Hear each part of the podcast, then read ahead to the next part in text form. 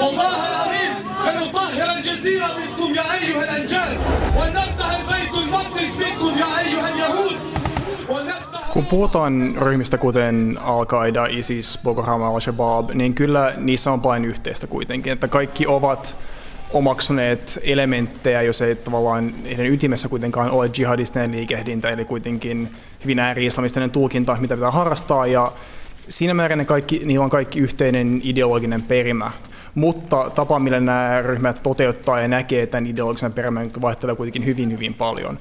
Ja oikeastaan sanoisin, että jokainen näistä liikkeistä on mahdollista ymmärtää, miten ne toimivat, ymmärtää tästä kontekstia, missä ne toimii ja mikä osittain synnyttää myöskin nämä liikkeet.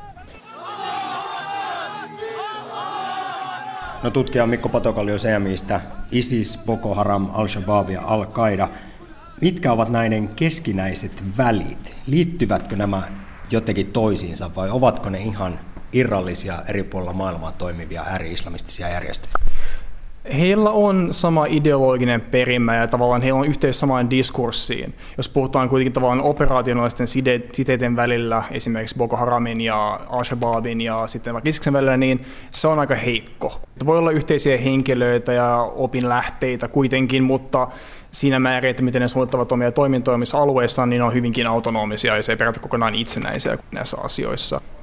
Eri ääri-islamistiset liikkeet ammentavat siis samanlaisesta ideologiasta, mutta ne ovat syntyneet ja toimivat itsenäisesti sekä menestyvät ja kaatuvat toisistaan riippumatta.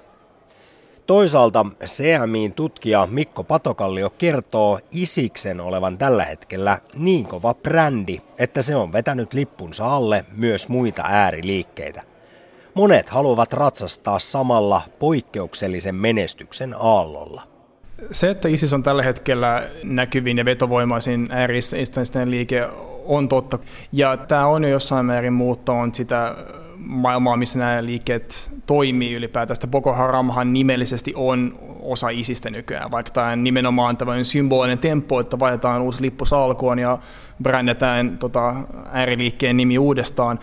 Niin tätä on tapahtunut jonkun määrin jo, koska se vanha, vanha brändi välttämättä al niin se sille ei ole tavallaan samanlaista näyttöä ja uskottavuutta, niin kuin Isiksellä nykyään on, sillä kuitenkin Isis on onnistuneesti valloittanut merkittäviä osia maata ja julistanut itselleen kalifaatin, vaikka olkin aika ääriäisen ongelma, niin kuitenkin tämä on tekoja ja näyttävä asia, ja tämän, tämän näyttävän asian kanssa affiliaatio on tapa liikkeelle kasvattaa omaa uskottavuutta, että ne kuuluu laajempaan perheeseen, joka on jossain menestynyt, ehkä mekin voimme samalla tavalla menestyä tässä samalla tavalla.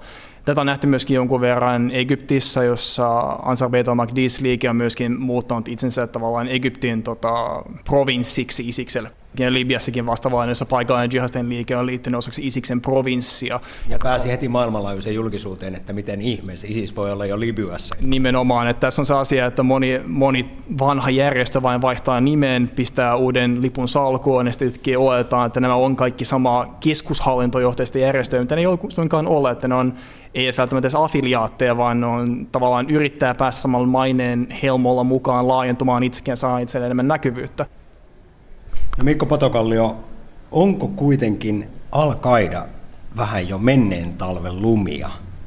Keskusjohtoinen al on kyllä semmoinen ilmiö, joka heikkenee jatkuvasti. Että nytkin huhutaan, että keskusjohtoinen al antaisi täyden vapauden sen affiliaateille, eli Jabhat al ja Al-Qaida Arabian nimimaalle, että heillä olisi täys vapaus eikä enää velvollisuutta kuunnella keskus, keskus johtoa ollenkaan.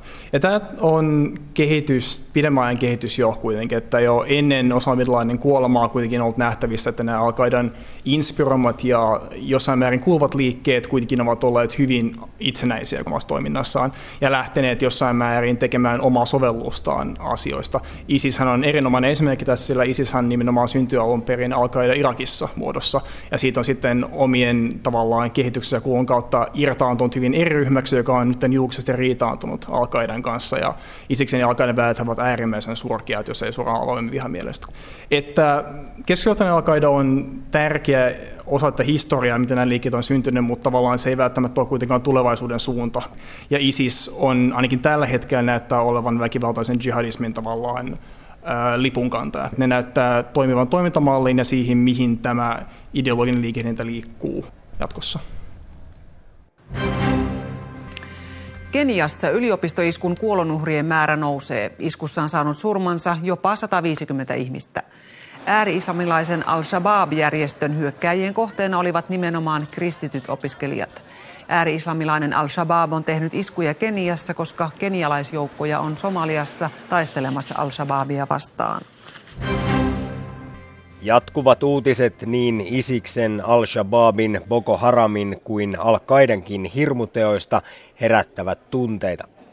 Näiden yhteydessä tunteikkaaseen keskusteluun nousevat usein myös termit islam, islamisaatio ja terrorismi. Mutta kuinka paljon yhtäläisyysmerkkejä voidaan vetää? Onko ääri-islamististen liikkeiden synty ja toiminta liitoksissa enemmän uskontoon vai politiikkaan? Tutkija Mikko Patokallio konfliktiin ratkaisujärjestö CMIstä.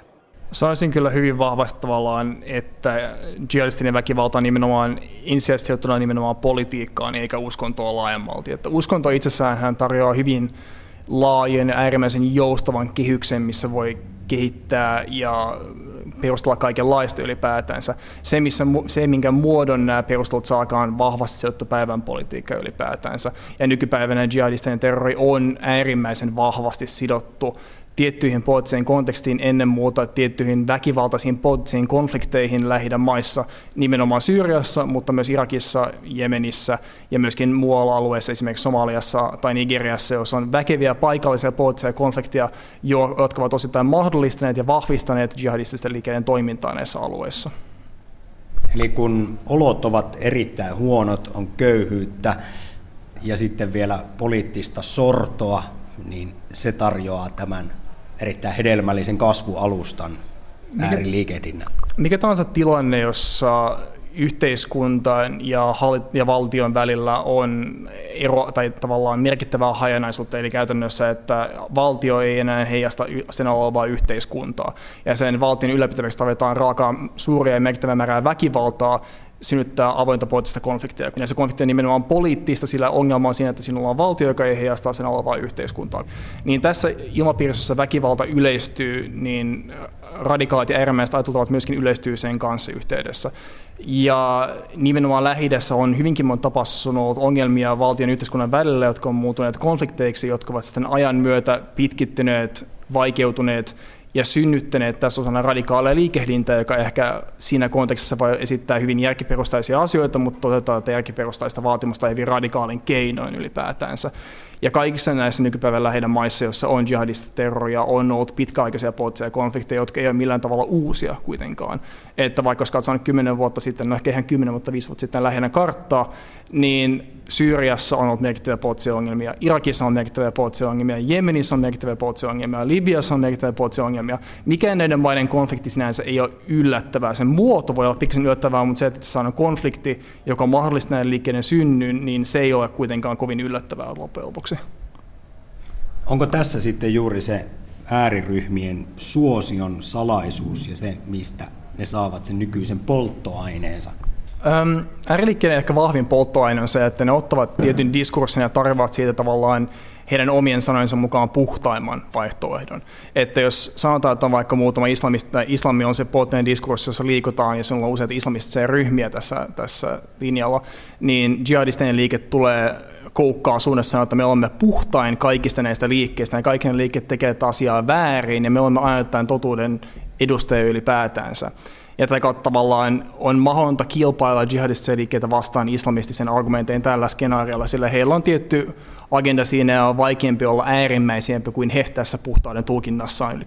Mutta sanoisin kuitenkin, että menestyneet jihadistiset liikkeet tällä hetkellä lähi ei kuitenkaan lähde vain äärimmäisellä dogmaattisuudella saamaan suosiota, vaan nämä hyvin usein tarjoavat paikalliselle yhteiskunnalle järjestystä, olkoonkin hyvin julmaa järjestystä, mutta järjestystä kuitenkin, palveluita paikallisille ja tavallaan tiettyjä semmoista yhteiskunnallisia palveluita, jotka on merkittäviä tilanteissa, joissa välttämättä ei ole normaalisti näitä saatavilla ylipäätään. Eli nimenomaan jos puhutaan konfliktivyöhykkeistä, niin mikä tahansa yhteiskunnallisen palvelun tarjoaminen on merkittävä tapa saada tukea paikallisilta ainakin johonkin pisteeseen asti tiettyihin asioihin agendaa. Ei välttämättä agendan, agendan kokonaispakettiin kuitenkaan.